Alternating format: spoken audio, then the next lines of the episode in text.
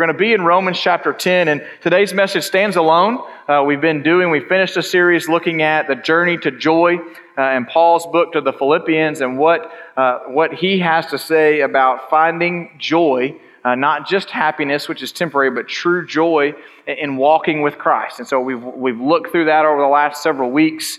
And then Pastor Jeff will be back next Sunday introducing a new series called Jesus and Unbelievers.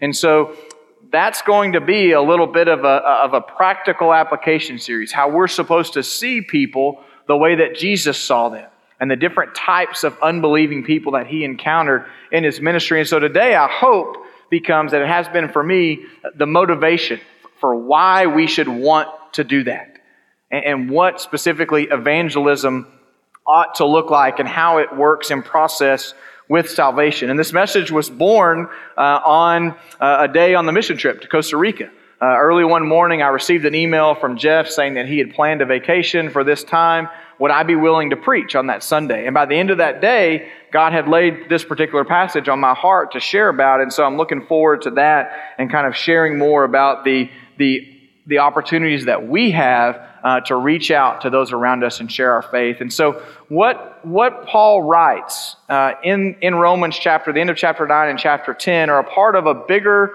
uh, theological discussion that he's having about his understanding of who God is and, and how God works in the world so that the Roman people, the early Roman Christians, can have a greater understanding of how their faith works. And this particular passage talks about specifically about how evangelism and how salvation works in the individual and how individuals are a part of that process uh, of sharing of faith and, and bringing others to Christ. And, and as I sit back and think about what I've learned about how different things work, I couldn't help but think of, of Tate, who's my six year old son, will be seven later this month. One of his favorite shows that he's found on Netflix is called Mighty Machines. Uh, there's a catchy song that I'm not going to try to sing because I'm not a musician and I know I won't remember all the words. But the show, the premise of the show is that uh, there's real footage of logging trucks working uh, to get logs out of the forest and to a lumber yard so it's made into wood so that you and I can go to Home Depot or Lowe's and buy a 2 by 4 or a 1 by 6 or whatever we need to use for that project that we're working on. Or there's, there's an episode where there's a, a group of dump trucks and snow plows and blowers and pushers and salt trucks that go all through the streets of a major city right after a snowstorm and clear those streets so that the next morning when everybody wakes up, to go to work and to go to school. The streets are clean. And then there was a uh, one episode that I remember vividly about a paper uh, newspaper printing factory, a newspaper printing facility. Giant rolls of, of newspaper paper that forklifts would move into position and men and women would get them set, and then the automation would start, and these machines would take over. And in every episode, each machine is a character. So it's, it's real footage of real machines, real vehicles, real things working, but they have these voiceovers. So it's like the, the vehicles or the, the machines or the instruments or whatever have a voice and they talk with one another and explain, well, this is why I'm doing this, because I have to do this so that this happens, and, and he has to do this so this happens. And they have these interactions with one another as they're, as they're going along the show, and you learn a lot about how things work.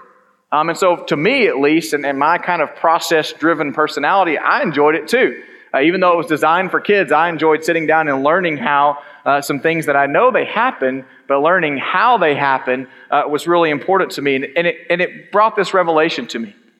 You know, as we learn how something works, as we learn about how a process comes about, or how something is made, or how something is built, we can learn, we can gain a greater understanding of that process. And by having a greater understanding of that process, we can have a greater appreciation uh, for what that procedure or what that process produces, the finished product, what it takes to get to that.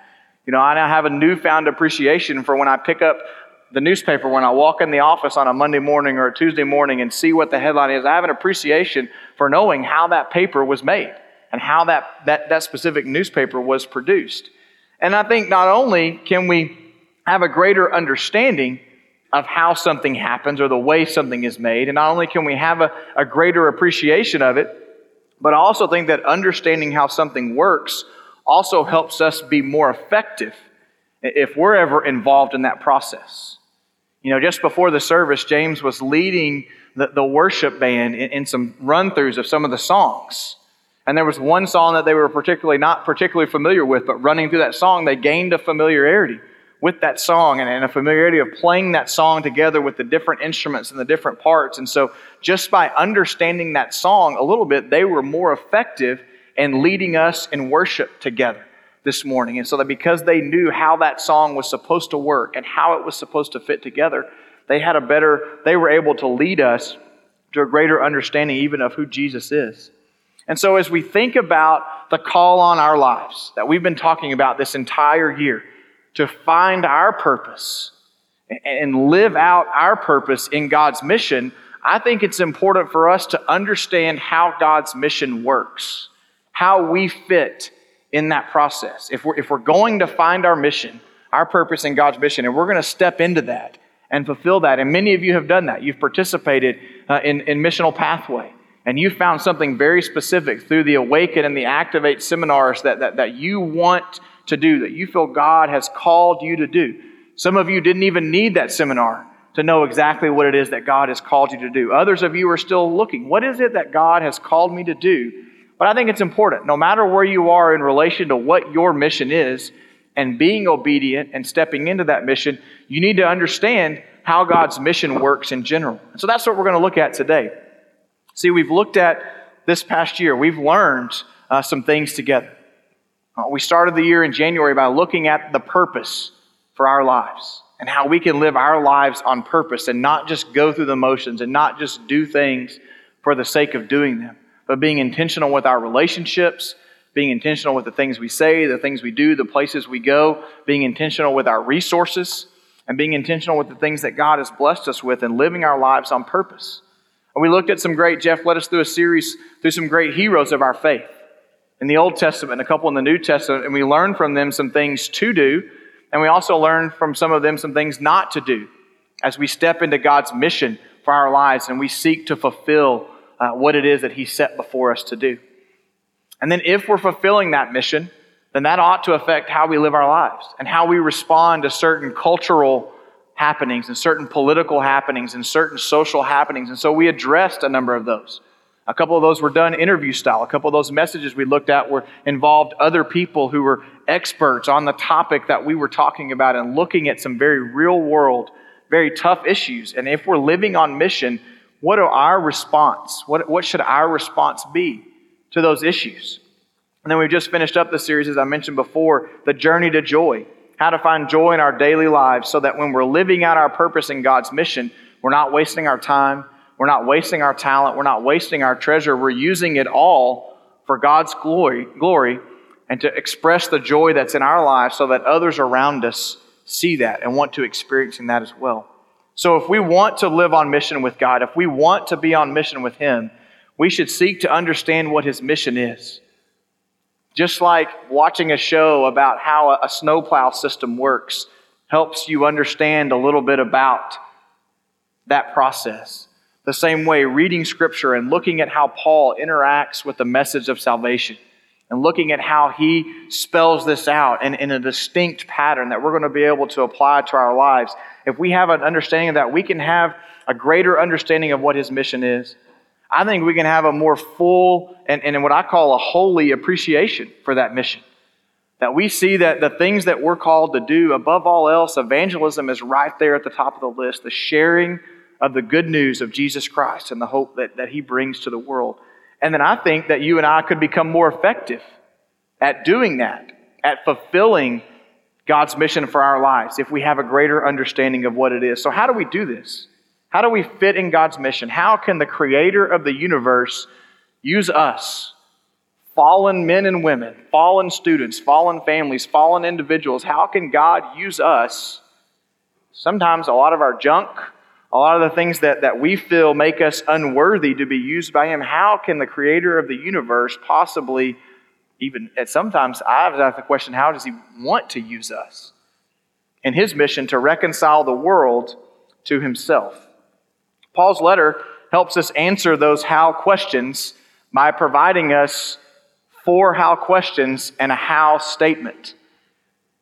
He's writing in Romans chapter 9. I'm going to summarize a few verses and we're going to look specifically at chapter 10, verses 9 through 15. But he's writing about the struggle he has with the Israelites, rejection of Jesus as their Savior, as their Messiah.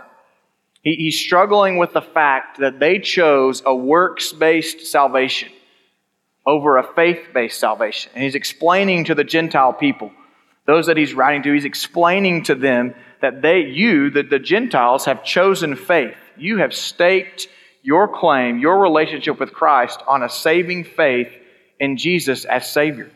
And, and, and he gets concerned, he even says in verse, verse 1 of chapter 10, his heart's desire and his prayer to God is that they, the Jews, might be saved.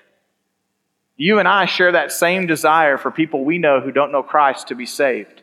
I know that to be true because several months ago, uh, we, ha- we asked you to take a card that was in the back of the pew and write the name or the initial or the names or the initials of people that you wanted to see come to know Christ. And there's hundreds of cards, and they're stuck into a board that's two boards that are out on our atrium for us to continue to see and remember who those individuals are that we're praying for, and who those individuals are that we're called to have conversations with about what it means to know Jesus. So I know that you share. We know that we share in that same desire that Paul had for people to come to know Christ. In his case, the Jews to come to know Christ. We share that same desire for others. So then, how do we become involved in that? How do we do that? What's our, our role, the big picture, the 30,000 foot view in God's mission for our, for our lives and reaching people in Conroe, Texas, and beyond. Read with me, if you will, in Romans chapter 10, verse 9. We'll see exactly what Paul has to say. We're going to have to settle two things this morning in order to move on. It says in verse 9, Because if you confess with your mouth that Jesus is Lord and believe in your heart that God raised him from the dead, you will be saved. For with the heart one believes and is justified, and with the mouth one confesses and is saved. For the scripture says, Everyone who believes in him will not be put to shame. For there is no distinction between Jew and Greek. The same Lord is Lord of all. Verse 13, For everyone who calls on the name of the Lord will be saved. And here come the how questions. But how are they to call on him, on him in whom they have not believed? And how are they to believe in him of whom they have never heard? And how are they to hear without someone preaching? And how are they to preach unless they are sent? As it is written, How beautiful are the feet of those who preach the good news. See, Paul takes some time to, to spell out for us exactly how our role in his mission is supposed to work. He spells out for us very clearly what it means to be saved and what it means to share your faith. And so, first, let's look at salvation. Salvation comes when someone believes in their heart and confesses with their mouth that Jesus is both alive and Jesus is Lord. See, there are other religions in this world that believe that they have a, a Messiah, a Savior, someone like Jesus. But the thing that makes Jesus so different from any of those others is that Jesus is alive. And Jesus desires, as we looked at last week, He desires to be the Lord of your life. Many of you probably still have that card with you somewhere, either in your wallet or your Bible or your purse. I've seen some slipped in phone covers where you've thrown away that no that we tore off last week and you kept that Lord. Because if you've made that choice, if you believe in your heart and you confess with your mouth that Jesus is alive and Jesus is Lord, then that shapes everything else that we're going to look at the rest of this time together this morning. And not only do we know this about salvation, not only is it personal, in that you and I have an opportunity to respond as the Holy Spirit has moved in your life at some point, if you're a believer. Maybe the Holy Spirit is working in your life right now to draw you closer to God and to draw you to salvation. You are feeling that tug. But the, the, the thing that's also true about salvation is that salvation is for everyone. Verses 12 and 13 talk about that. No distinction between the Jew and the Greek. The Lord, the, the same Lord is Lord of all, bestowing his riches on all who call on him. Everyone who calls on the name of the Lord will be saved. The second truth about salvation this morning is that it's not, it's not exclusive. It's, it's not limited to a group of people that are of a certain religion or a certain culture or a certain background or live in a certain area or do a certain set of things. It's for everyone who calls on the name of the Lord. As we learned last week, we have to have that, that right understanding of what it truly means to make Jesus the Lord of our life. That's one thing to declare that He's our Savior. That's probably a little bit easier for most of us to believe and to, to declare. But when you really say, Jesus, I, I need you, I want you to be the Lord of my life, to be at the very center of everything I do. Every dollar I spend, every minute I plan, everything that I do is yours. And so everyone who calls on the name of the Lord will be saved. Some of you have not reached that place in your life yet. You're sitting here today and you maybe don't know Jesus as your personal Savior. And we're gonna, I'm going to ask you a question in just a minute, but I want to talk to those in the room who know Jesus as their Savior.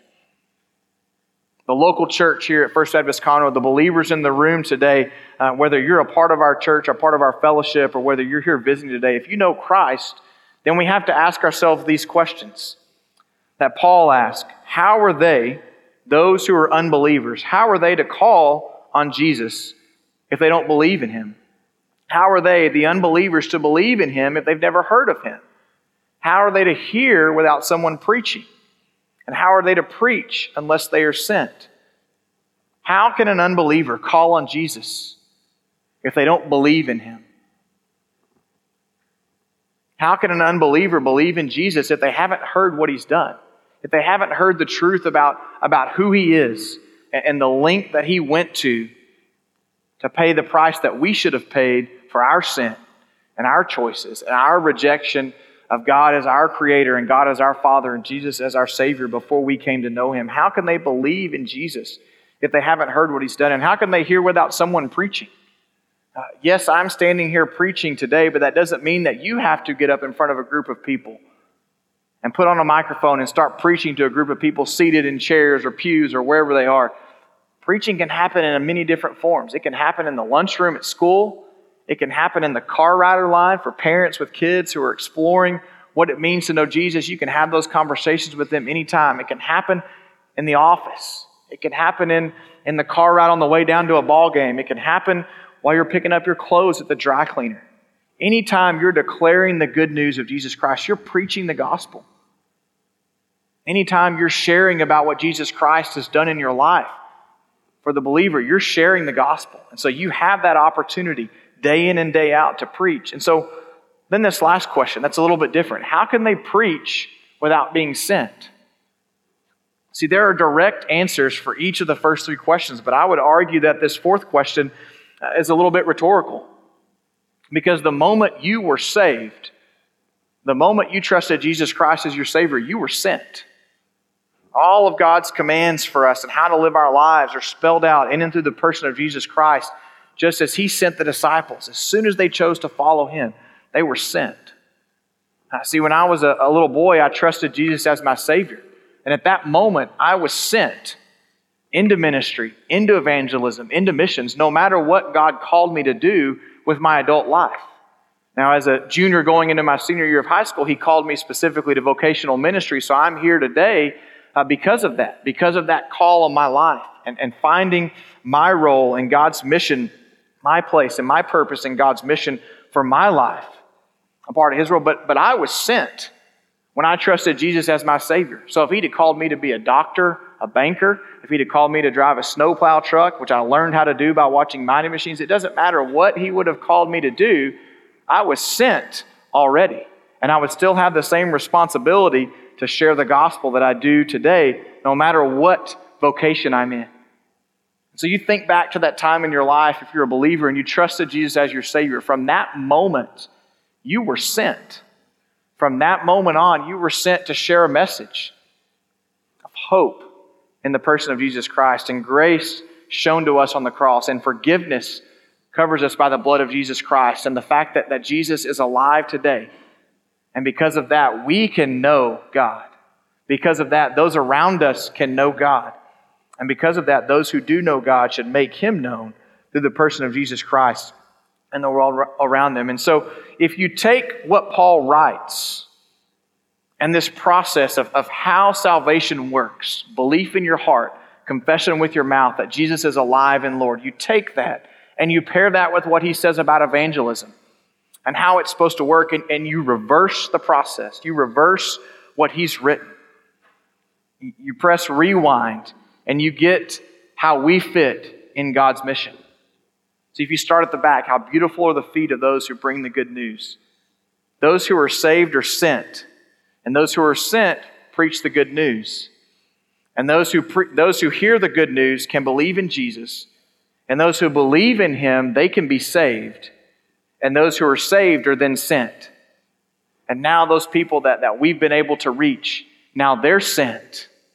And they're a part of that process, and they're a part of God's mission to reconcile the world to himself in and through the person of Jesus Christ. So I would, I would argue this that, that as we're talking about all year long, finding our purpose, and our goal as a church family and a church staff is to equip one another to fulfill our purpose in God's mission, then before you can do that, you have to answer the question of salvation. Paul spells it out clearly belief in your heart and a confession with your mouth that Jesus is alive and he's the Lord of your life. And so I just ask you that question Do you believe in your heart that Jesus is alive? Do you believe that he is Lord? Do you believe, or have you confessed that with your mouth that you believe these things? You know, across this summer, we've had some opportunities through Vacation Bible School, through our students going to New Orleans, through a team from our church going to Costa Rica. We've had folks baptized. We've been able to share and, and show and live out and even preach the gospel uh, with men and women, with children, with students, people of all ages and all walks of life, what it means uh, to know Jesus as Savior. And we've seen people respond to that message. I got to sit down uh, with a a fourth grade, a finished fourth grade boy um, at the end of the day of a vacation Bible school day and, and talk with him about what it is like uh, to know Jesus as Savior. And by the end of that conversation, he had trusted Jesus as his Savior. He had, he had admitted to me that he believes this in his heart, and he had confessed before God that he needed Jesus to be his Savior. He's since been baptized here on a Sunday morning. And so that's an exciting thing that happens in ministry. And we've seen that happen dozens and dozens of times uh, throughout this year, especially with our children and our students, and we're thankful for that. But I would ask each of you in this room have you answered that question definitively? Have you trusted Jesus as your Lord and Savior? And then, if you have, you have to answer a second question. See, if you can answer the question of salvation affirmatively, then the question about evangelism must be answered. What am I doing with what I know? What am I doing with this, this truth of the gospel? What am I doing with this good news? See, the moment you trusted Jesus, you were sent. But as you're sent, as you're going, as your feet carry you places, are you sharing the message? Are you preaching the good news of Jesus Christ with those around you?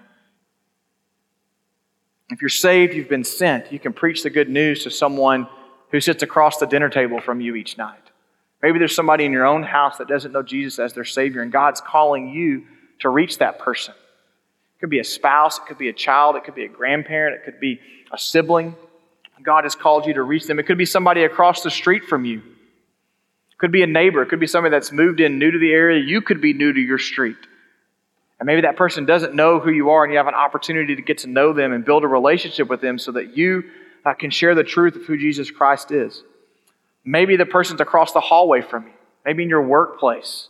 Maybe it's somebody that you worked with for years, uh, and you know that they need Jesus Christ in their lives, and you need Jesus, they need Jesus to be their Savior. And you begin a conversation with them where you just preach as you share with them about who Jesus is and what He's done in your life, and even what He's doing now, and what He's teaching you, and what He's showing you. Maybe this person's across town. Maybe you drive somewhere regularly for the dry cleaner or to get a haircut, or you have a favorite restaurant. Maybe you have somewhere, some connection in this community where God's called you to reach somebody. For our students, maybe it's at school. You're getting ready to head back begrudgingly, I know uh, to school. Parents are excited. Kids are like, no, we want summer to continue. And so you're having an opportunity uh, to meet some new friends, to meet some new people, and to share your faith uh, with your peers, with your classmates. What about somebody across the country from you, around the world? You know, God has, has called some people from this church to go. We've got, we've got people from this church who are full time missionaries in places around the world. We've got people who've done short term missions. We've got people who've gone on, on trips on their own, totally separate of what the church is doing. We've got people who have, who have chosen at different times in our church's life to go uh, to another state, another country, another continent, uh, and share the gospel with people. And so, as you seek uh, to fulfill your purpose in God's mission, God may call you to go. You don't have to answer that. You don't have to decide today that call if you answer the call to go. That moment came when you made Jesus the Lord of your life. You know, that, that, that card that we tore last week, and I've got mine in my wallet where I can see I've got a little clear pocket on the front of it. And so I can see that each time I pull my wallet out as a reminder that Jesus is the Lord of my life. And that call to go came when you trusted Jesus. For the believer, when you trusted Jesus as your Savior. But what you do need to decide today is that you need to make the decision that you will be one who preaches the good news as your feet carry you. And that, that, that, that last statement, that last how statement would be true about you. How beautiful are the feet of those who preach the good news. Starting next Sunday, Jeff's going to uh, introduce a new series for us called Jesus and Unbelievers. And we're going to look at specific interactions between Jesus and men and women who didn't know who he was and didn't believe in him, and how he treated them, and how he viewed them, and how he addressed their situations differently. We're going to find ways that we can practically apply the principles and the things that Jesus did to our interactions with unbelievers. Some who are like those people in Scripture that Jesus interacted with. And so, as you start to learn over the next few weeks about how to reach people, I hope you're encouraged and I hope you're thinking about specific people specific unbelievers in your life. I hope that you take serious the prayer this week uh, that's in your worship guide, in that first guide that says the last sentence of the, the little blurb that I wrote. Please be in, be in prayer this week that you would always be willing to share the good news where your feet take you. And so, as you apply this teaching to your life, as you apply this process of saved and sent to preach the good news so people can hear the good news, so those that hear it can believe, and those that can believe can know Jesus as their Savior. As you do that individually, we get to share in something collectively. Here at First Baptist Conroe, we get to share in something together. We get to be a part of something that's bigger than any one of us. And it's really even it's bigger than this church. But we get to share in this process in two ways. See, each one of you, as I shared those different relationships, those different interactions that you might have with somebody in your family, somebody in your workplace or in your school or on your street or in this community. Each one of you is probably thinking of someone or could think of someone if you really thought about it real hard. God could lay someone, probably several someone's on your heart. And so we get to go individually and preach to those people and share the good news of Jesus Christ with them. We get to do that individually while collectively we're supporting one another, we're encouraging one another, we're lifting one another up as we together achieve the mission that God has set for us for this church. And so individually we're working, uh, but collectively we're working as well. And that's the th- second thing that we get to share together. See, as a church family, we're called to reach and preach and teach and do that as a group and as a church family. That happens in this room on Sunday mornings. It happens on this campus in our life groups. It happens on Wednesday evenings throughout the school year through other special events. It happens when we pack up teams and we go to different places on mission trips and we take our students to New Orleans and the group of leaders that go with them and we do things together. We've got partnerships now in Central and South America with international missionaries and opportunities as a church family to go and to share our faith and to carry the good news. And I just wonder about this. When you think about what's happening in our community today, I want you to imagine, you know, this, this past week, celebrated my 34th birthday. Got two kids, lived in this area for a little over eight years. Imagine someone like me, younger 30 year old guy, grew up in this area, maybe grew up in this town, he's married, he's got a couple kids, he's got a full time job, his kids are getting ready to go back to school. But imagine he doesn't know Jesus as his Savior. Imagine that he's just walking through life, living in, in Conroe or living in Montgomery County his whole life with a church on every other street corner. Probably many of you are like me, there's multiple Bibles in your home. Scripture is readily available. If you've got a cell phone, you've got at least 30 or 40 versions of it on an app you can download in 30 seconds and have that at your fingertips. He maybe has access to that, but he's just never really truly sought God's word himself. Maybe he's learned over the course of his life that, that through some teaching that's maybe not, not from Scripture, that, that if you live your life in a good way and, and you do good things, God will bless you. He'll give you more money. He'll give you a better job. Then you'll get a better house and you have a better car and your family will be better if you just do good things, if you just obey God. And, and he's walking through this life and he's a good person. He loves his wife. He loves his kids. He does everything he's supposed to do, but he doesn't know Jesus as his Savior. Just think about that guy for a minute. And think about the 30 year old man that was born in the mountains in northern Colombia this Kogi man. Think about him for a second. The Kogi people live in the higher elevations of the Sierra Nevada mountains in northern Colombia. There's a little over 9,000 of them. There's 140 known believers in that people group. They don't have the Bible in their language. He's never had access to Scripture. He's never had someone come and share the gospel with him. He's never had someone come to where he lives.